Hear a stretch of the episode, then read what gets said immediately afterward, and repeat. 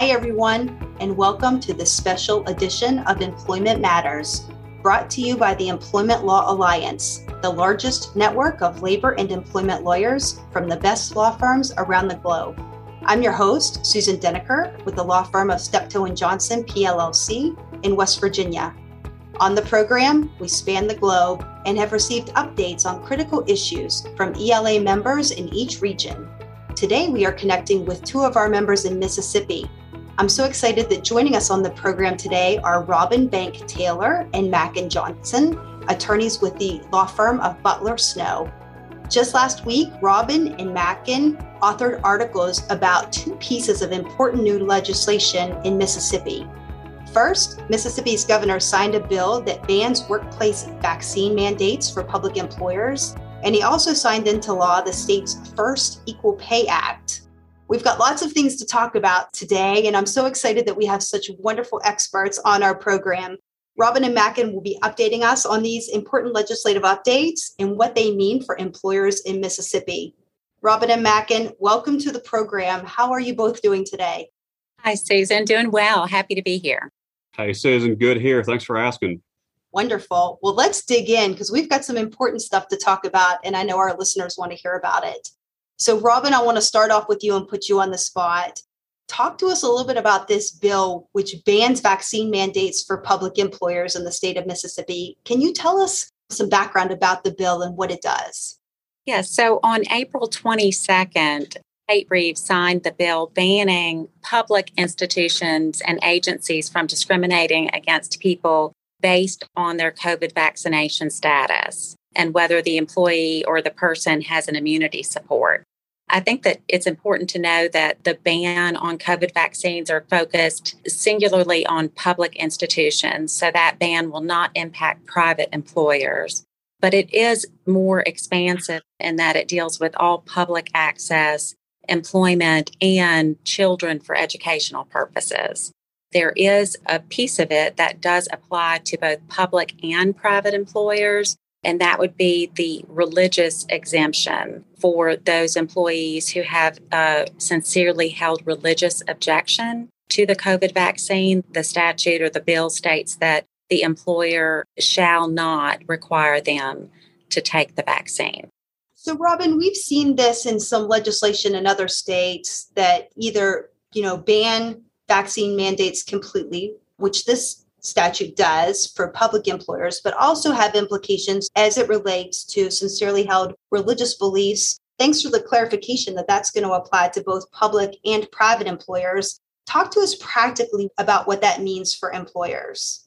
Yeah, so when it comes to that piece that addresses both public and private, it's really just specific for a sincerely held religious objection. And so when it comes to your state employers, really there's going to be a ban on vaccine mandates. So, other than those state employers who are specifically exempted from the bill, they really should not have to address those religious exemptions. Now, for those private employers and those state employers who are exempted, it really does create a wrinkle in addition to Title VII's religious exemption, in that the bill uses mandatory language of shall not require an employee to be vaccinated, but at the same time doesn't really expressly refer to or state what would be traditional employer defenses to having to apply that religious exemption that that would be an undue burden on the employer. And so that really is an open question i think on how that would apply so I think it creates kind of an added issue for those employers who are dealing with those religious exemptions. That's a really interesting point, Robin, because now employers in the state of Mississippi have to not only make sure they're meeting their obligations for religious accommodation under Title VII, but they're also going to have to look at the state law. And it sounds like they may not play together as easily as employers would like. Is that fair to say? I think that's fair to say. I think that's fair to say. The bill tracks Title VII's language of sincerely held religious. The bill uses objection, and typically that's in Title VII, that's a belief. But the fact that there's no discussion about exemptions or an undue burden, I think really does or may cause an issue. We'll be on the lookout for how this gets interpreted because I'm sure that somebody's going to challenge that. And then we can get Robin back to tell us about it. But in the meantime, Robin, you mentioned that not all state employers are covered by the vaccine bill, which bans vaccine mandates. So tell us which employers, which public employers are exempted under the legislation. Yeah, so the new law it provides exemptions for public healthcare facilities and it would be those public healthcare facilities that are exempt because following the bill would violate a rule or guidance from the Centers for Medicare or Medicaid Services or the CDC. As you might be aware, the Centers for Medicare and Medicaid Services vaccine mandate has survived a number of legal challenges, and they currently require COVID 19 vaccination of healthcare workers at certain CMS covered facilities. And that would be subject to those religious and medical exemptions. So, those public entities that are covered by the CMS mandate would be expressly exempt from Mississippi's ban on COVID vaccination mandates. And also, the bill does clarify that those healthcare facilities that are asking employees what their vaccination status is in order to implement reasonable accommodation measures that that would not be a violation of the bill and then it also states that those public employers who are simply recommending that an employee receive a covid vaccination that that would not be a violation of the bill Robin, there's certainly a lot to know with regard to this new legislation. So it's really helpful that you've gone through some of the elements of the bill. With that in mind, can you give our listeners some takeaways for best practices moving forward if they're in Mississippi and need to be following this legislation? So I think that for those public employers, the direction is very clear vaccination mandates are not permitted unless you're expressly exempted from the bill. And then for the rest of those employers, both public and private, I think when it comes to those religious exemptions, I think that you need to travel very, very clearly. And I think the last thing that I would state about that is that if you are a private employer, you can still have a vaccine mandate for COVID vaccinations just in that area for religious exemptions, that can just be a little bit more troubling. Robin, thank you for your insights into this new law. I think that that's really helpful guidance for both public and private employers. I want to make sure that we get Mackin in the hot seat here too, because he's got some important legislation to talk about. Mackin, you're going to tell us about Mississippi's first Equal Pay Act. What does that legislation entail? That's right. Thanks, Susan, and thanks to the ELA for giving us an opportunity to talk about these new laws. So, the new Mississippi Equal Pay Law, it's titled the Mississippi Equal Pay for Equal Work Act. For those of you who love an acronym, it's MEPEWA, which sounds like something that you'd see or, or hear in Mississippi.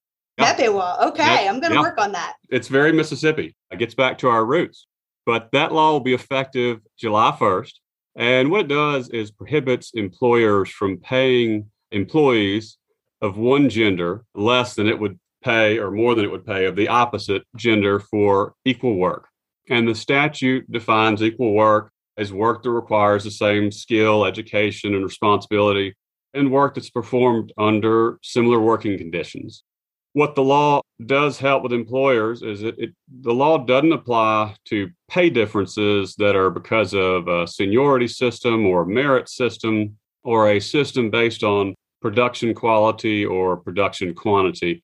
One unique part of this law is it codifies any other factors other than sex, which is, is something that's kind of arisen out of federal law, hasn't necessarily been adopted in the Fifth Circuit yet. But what it does is it allows employers to look at factors other than sex when they are determining pay. And so they might look at employment history or continuity of employment, um, the competition for the employee's services, or uh, the employee's attempts to negotiate what their pay is going to be.